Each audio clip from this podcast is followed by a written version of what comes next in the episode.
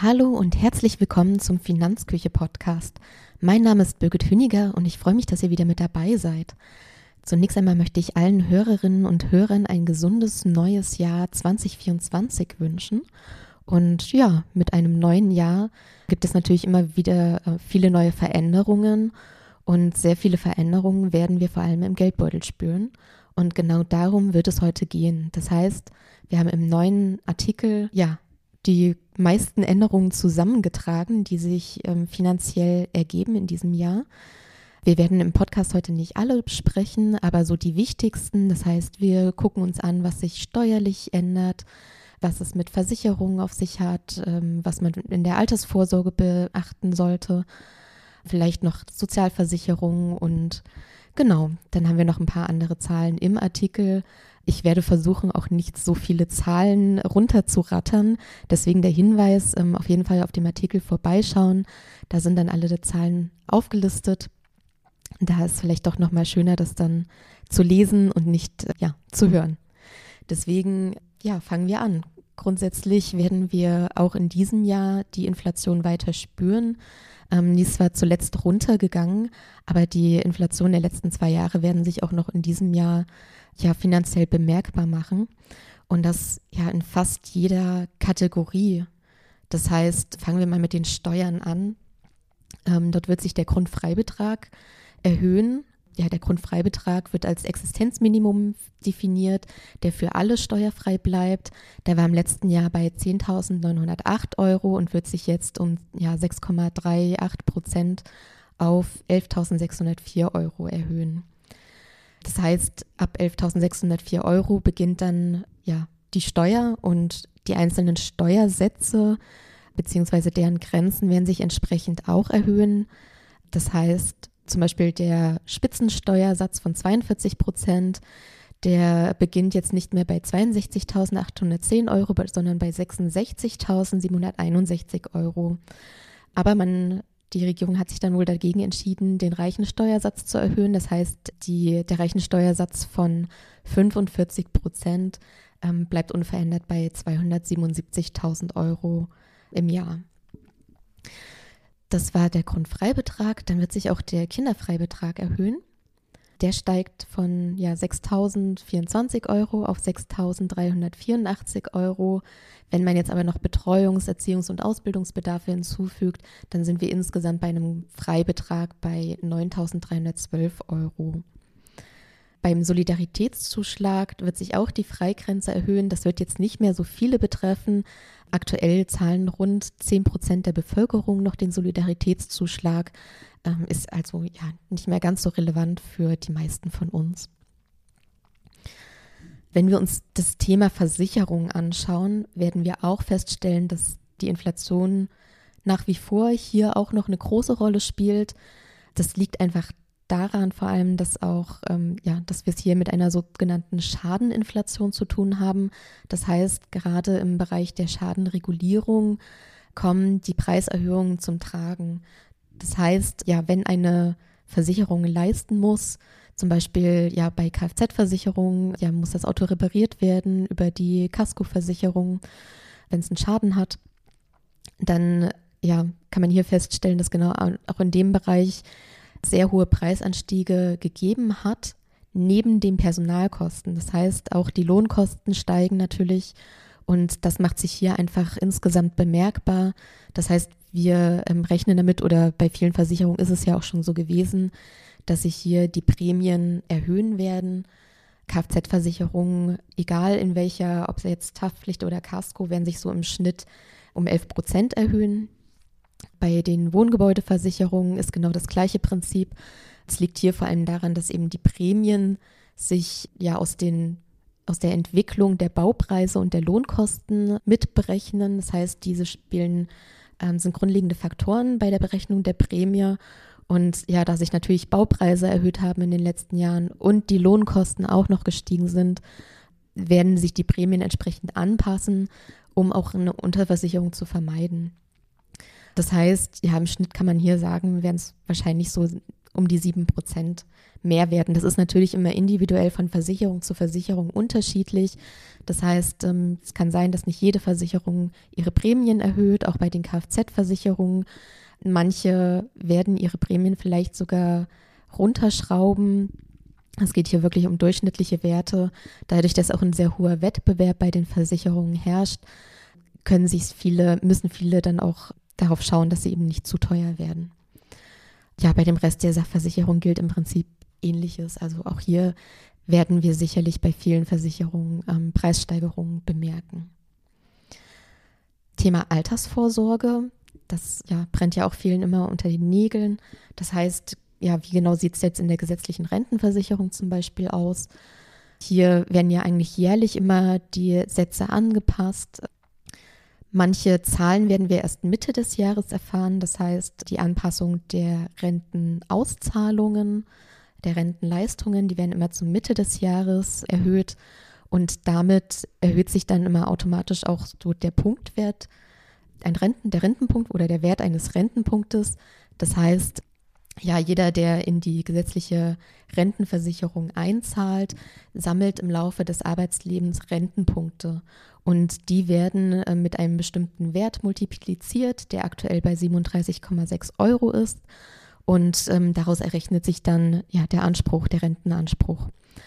Wie gesagt, den Wert dieses Rentenpunktes werden wir dann erst ab Mitte des Jahres erfahren, aber zumindest wissen wir jetzt schon, ab wann man einen vollen Rentenpunkt bekommt, denn dieser volle Rentenpunkt orientiert sich immer am Durchschnittseinkommen. Und das Durchschnittseinkommen, ja, das hat sich erhöht und liegt jetzt bei 45.358 Euro in den alten Bundesländern und 44.732 Euro in den neuen Bundesländern.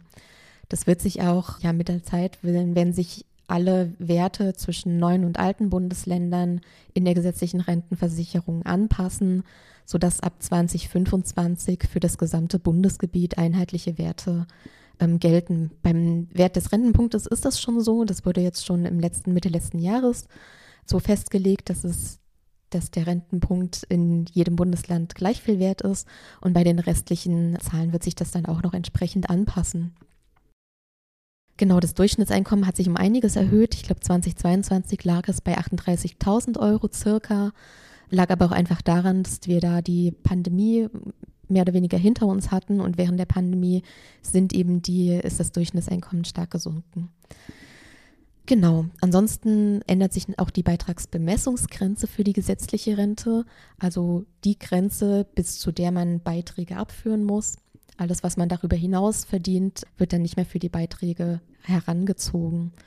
Und genau die Beitragsbemessungsgrenze, die erhöht sich auf 90.600 Euro pro Jahr in den alten Bundesländern und 89.400 Euro pro Jahr in den neuen Bundesländern.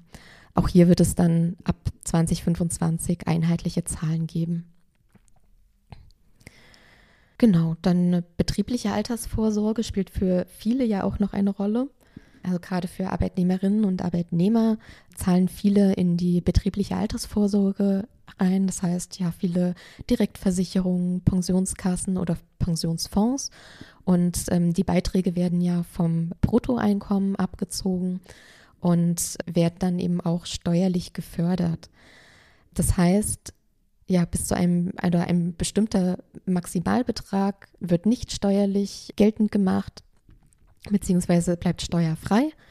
Der liegt aktuell bei 604 Euro oder lag bisher bei 584 Euro und ist jetzt auf 604 Euro gestiegen.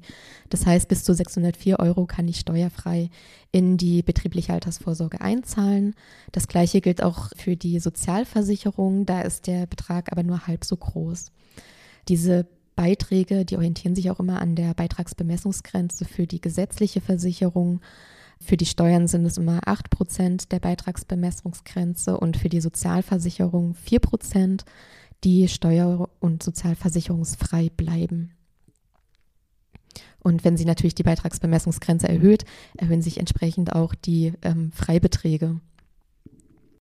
Auf die Leistungen der Betriebsrente fallen dagegen natürlich auch die Steuern und Sozialbeiträge an. Das ist ja der, quasi der Deal, dass man jetzt ja Steuern und Sozialbeiträge spart, dadurch mehr einzahlen kann in die ähm, betriebliche Altersvorsorge und dann am Ende bei Leistungsauszahlung dann natürlich Steuern und Sozialbeiträge anfallen.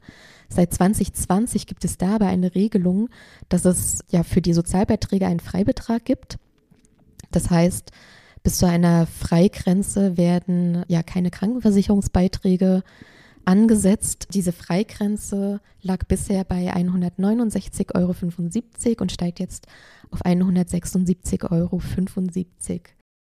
Das heißt, erhalte ich zum Beispiel monatlich eine ja, Zahlung aus der betrieblichen Altersvorsorge von 176,75 Euro, muss ich darauf keine ähm, Krankenversicherungsbeiträge zahlen.